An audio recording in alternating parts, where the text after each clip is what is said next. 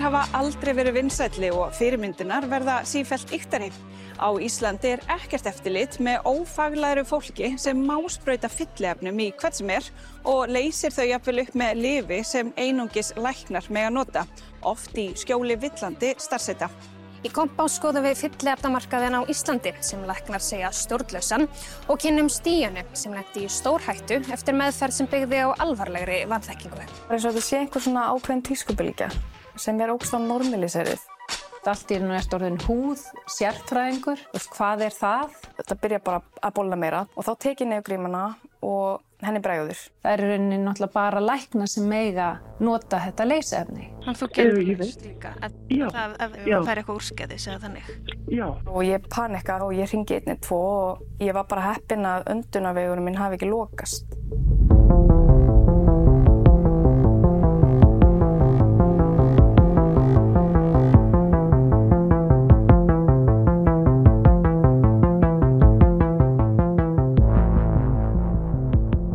Tilnefingin til þess að breyta útlitun á einhvern hátt er ekki ný en fegurðarstaðlar breytast og í dag litast normi talsvert af fyrirmyndum í raunveruleika þáttum og samfélagsmiðlarstjörnum. Fegrunar meðferðir sem hægt er að framkama með spröytu af fyllefni verða sífælt vinsætli. Með því má eigðarhaukum, stekkavarir og móta andlit. What's up allir? Í dag er ég að fara í varufyllingar.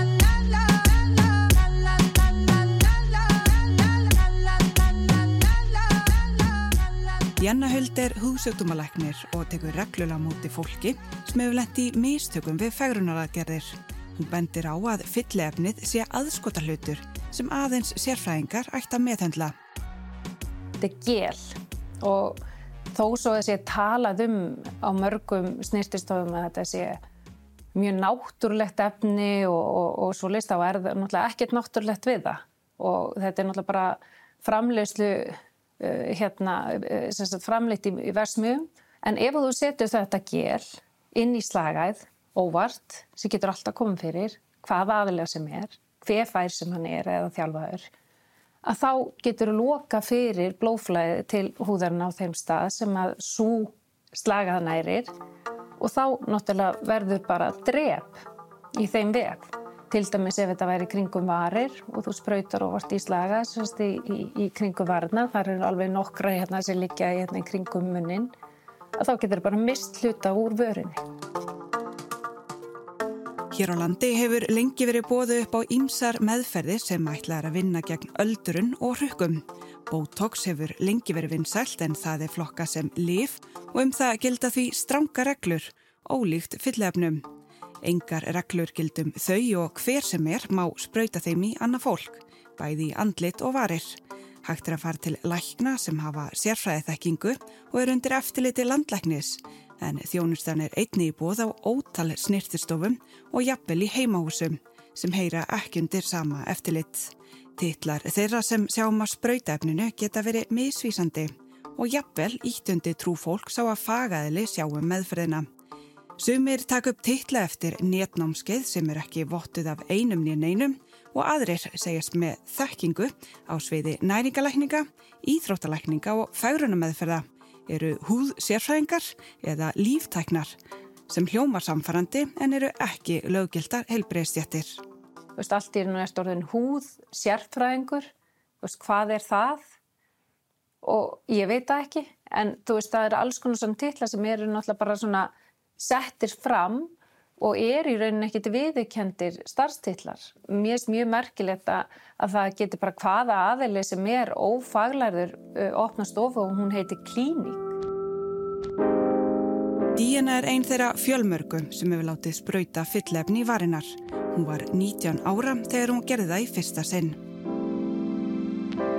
Ég var búin að hugsa þetta freka lengi náttúrulega frá ungum aldrei. Þetta byrja sem svona tísku bóla um, að vera með starri varir allan að þegar ég var úrlingur og lengi pældi í því að, að, að fá mig varafyllingar en auðvitað bara of ung og þú veist ég hef aldrei verið mjög fljótfær eitthvað en að ákvaða að breyta eitthvað við mig. Eins og margir ákvaða hún að fara á snirtistofu.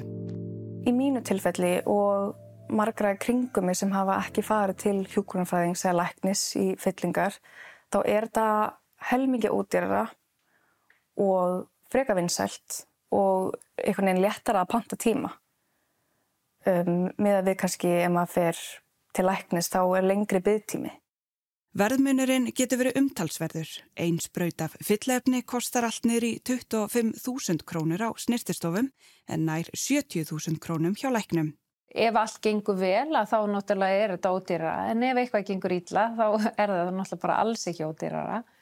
Svo er þetta náttúrulega líka svolítið tíska núna að leita að offyllingu og það eru náttúrulega fagæðilegar gera það ekki. Náttúrulega stýrum í rauninni aðalum í að, að þetta sé náttúrulegt og, en ef þið langar að fá þessar í rauninni andavarir og offyltu varir þá kannski færðu það ekki hjá fagæðilum heldur hjá þeir sem eru ófaglæðir.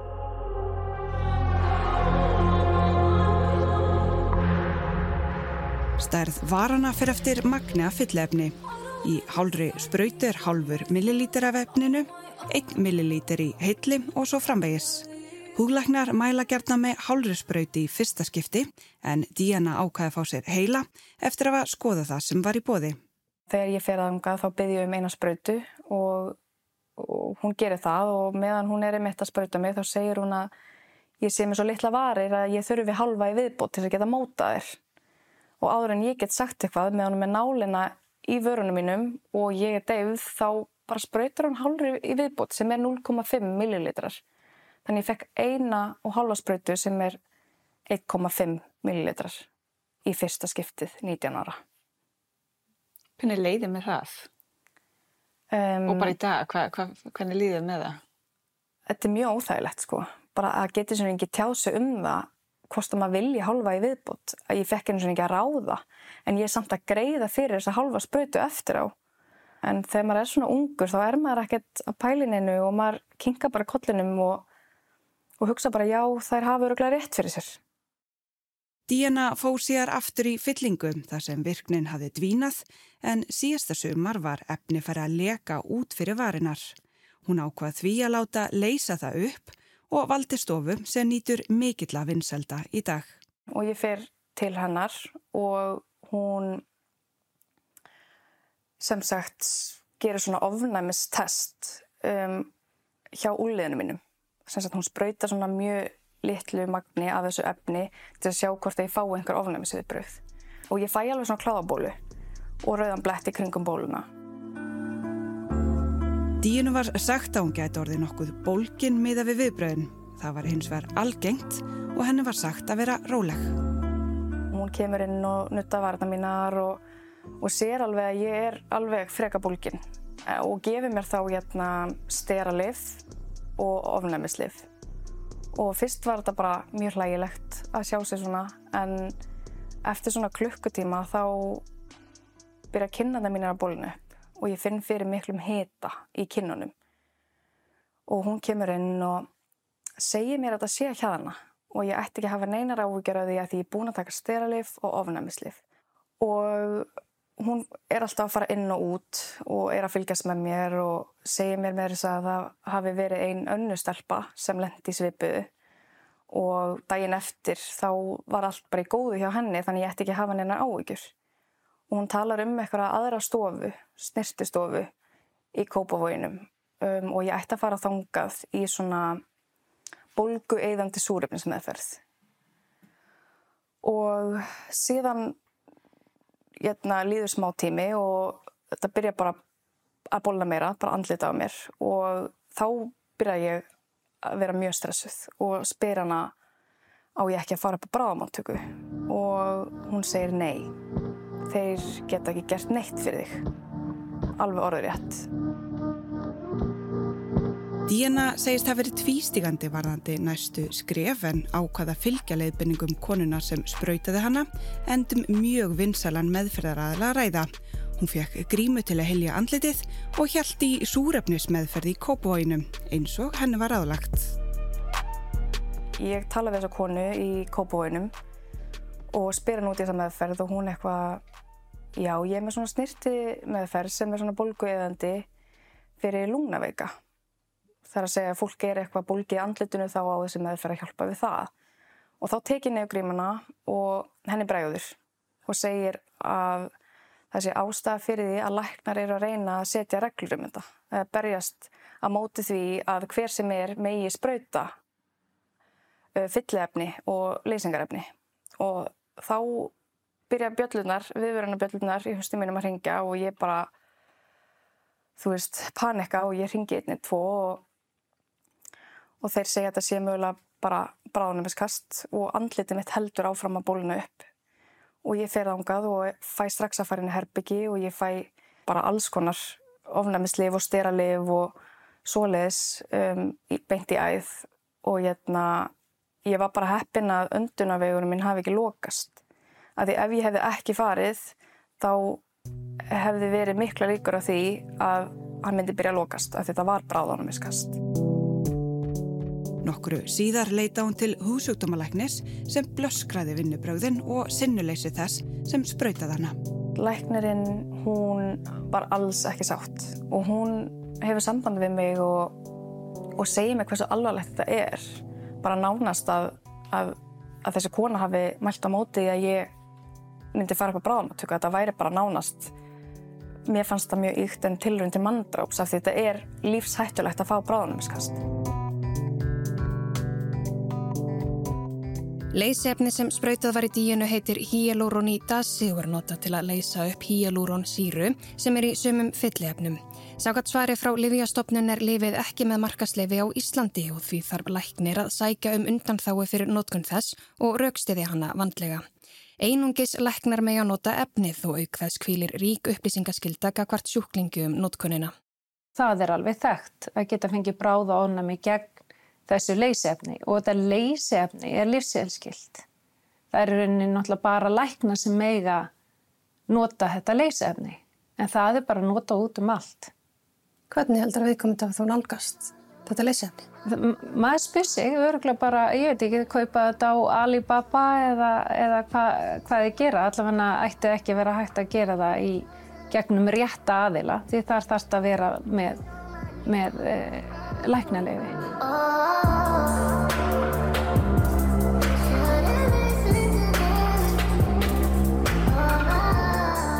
Þrátt fyrir að einungis læknar með að nota efnið er búið upp á meðferðina á þó nokkrum snirtistofum þar sem ekki er starfandi læknir eins og símtöl kompás sína. Þar sem meðferðin er ólögleg eru dæmi um að snirtistofur bjóðu upp á að leysa fylliefni án þess að auglýsa það sérstaklega og byggja þá viðskiptafinni um að fara krókalið til að panta tíma að ég er eitthvað búin að ræða þetta vinkunum minnar og þú veist sem er að segja maður að ég bara absolutt að fara veist, á svona lækanastofu og gera þetta hver er munurinn? Er það, er það eitthvað urugar að þú veist hvernig Ég bara veit það ekki alveg. Ég held að það er kannski aðalega bara það að til þess að tryggja að maður sé með efni til að leysa fyllefnit. Leysa? Já, það er lífsviðskilt. Ok. En ég er alveg með það skrifað á mig hann að Þannig þú gerur þess líka ef það fær eitthvað úrskæðis eða þannig Já You always have like the solution to dissolve uh, simply Yes, if like you absolutely let's say hate the result or like if there is some migration and some sometimes when I see some girls who have a little bit too much filler I would recommend uh, to dissolve before doing it again. How do you dissolve the filler? Uh, so we have like a, a, a, like what we call hyaluronidase. it's, it's, a big term, but this is like a product that dissolves the fillers.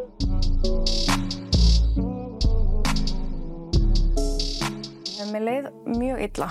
Bara ég var ógeðsla hrætt og ég, ég skammaðist mér líka mjög mikið.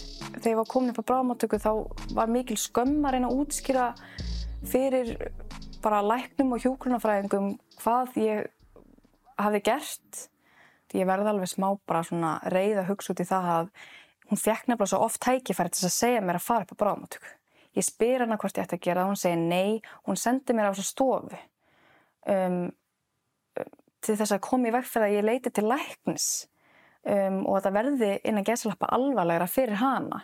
Þannig að gera mér svo reyða að hún hafi fengið alveg nokkur tækifæri til þess að segja bara, heyrðu já, ég gerir mistök Um, ég myndi leita mér til hjálpar og fara til læknis, bara ég, ég ræði ekki við þetta. Ef ég hugsa tilbaka í mitt þá er þetta viðbröð hjá ykkurum sem er stressuð og er að reyna að gera lítur og svo ég um, mun ekki einmitt kæra eða segja frá þessu. Svo hún geti haldið áfram að sinna sínu fyrirtæki. Oh my god ég er svo bolgin en ég er svo ánum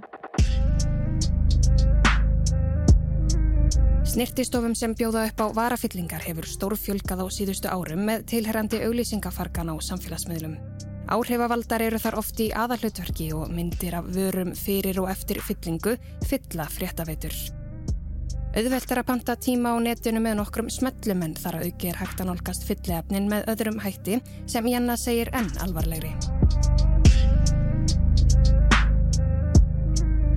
Sjá svo rosalega mikið svona aukningu hjá ungun stelpursýstaklega sem að eru að spröyta í rauninni sjálfar, kaupa bara á netinu, getur nálgast þessi efniðila hvar sem er og þetta eru ofta sem er kallað sjóræningefni, þú veist, segjast vera viðurkend merki eins og restilein eða þessi viðurkendu aðilar sem að við kaupum þá í gegnum livjafyrirtæki og í rauninni vita aðlinn er ekki hvað er með í höndunum og, og svo spröyta sjálfi eins og í varir og fleira og þetta er náttúrulega bara mjög, mjög alvarlegt.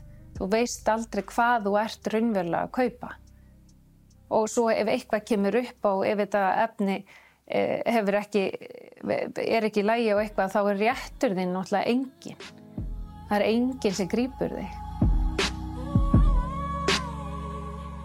Við letum reyna á þetta. Með einfaldri leita á Amazon og AliExpress má finna mikið úrval af alls konar fyllefnum. Þegar koma því að velja efni rendu við daldi blind í sjóin en það er vitt að nálgast innihaldslýsingu eða nánari upplýsingar um hvert og eitt efni. Við veldum því eftir verði og greitum 13.484 krónur fyrir efnið og sendingu til Íslands. Tveimur dögum síðar var efnið komið til landsins og beigð okkar í postboksi. Nú er pakkin komin og ég ætla að skoða þetta.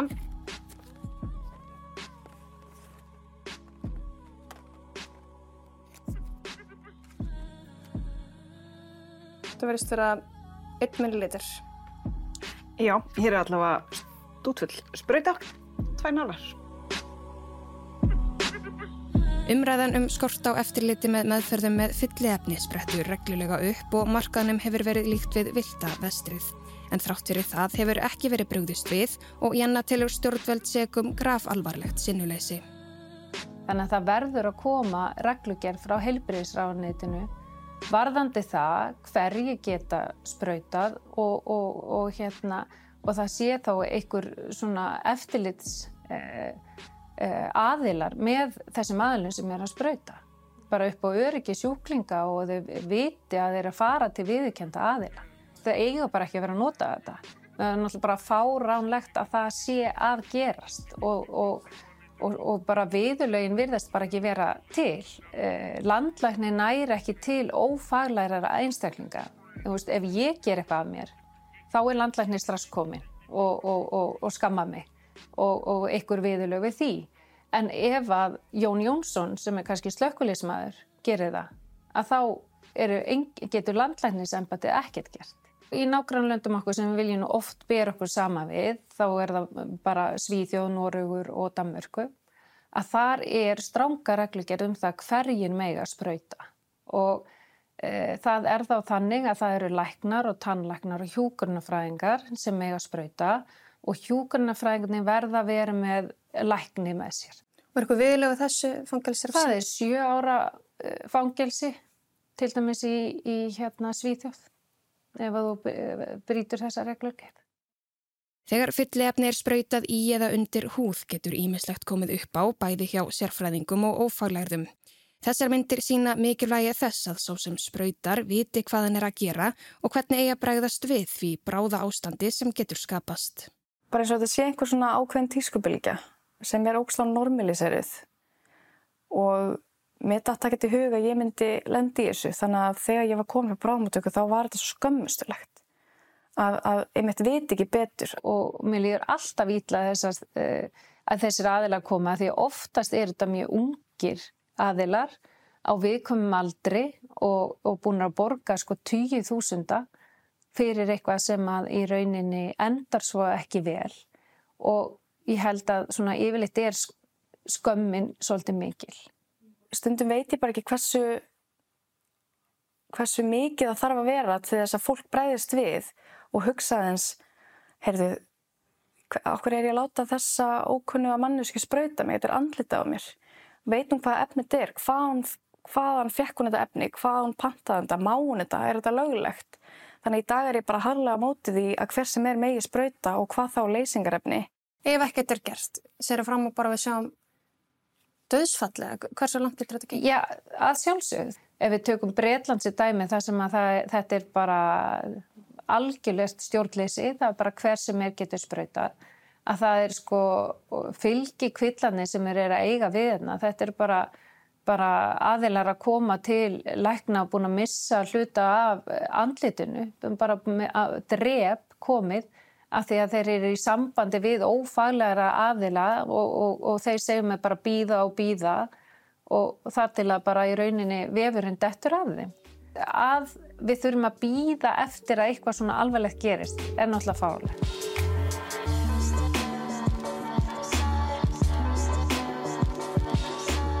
Eins og heyrist verðist algjört stjórnleysi ríkja á markaði með efni sem geta verið stórhættuleg. Meðferða aðlar með enga sérfræðaþekkingu spröyta lifi sem er ólöglegt að nota á þannan hátt og ungt fólk sækir í meðferðina en það er markasetningin sniðin að þeim á samfélagsmiðlum. Ættu Íslandingar að fara sumuleið og nágranna þjóðurnar og banna öðrum en sérfræðingum að nota þessi efni eða viljum við bara þeir sem þykja meðferðina beri alla áberðina? Á næstu dögum munum við halda áfram að fjallum ímsar hliðar fagrunaradgerða. Hafið þú ábendingar um þessi málega önnur, þá endilega senda okkur post á kompásattstöð 2.is.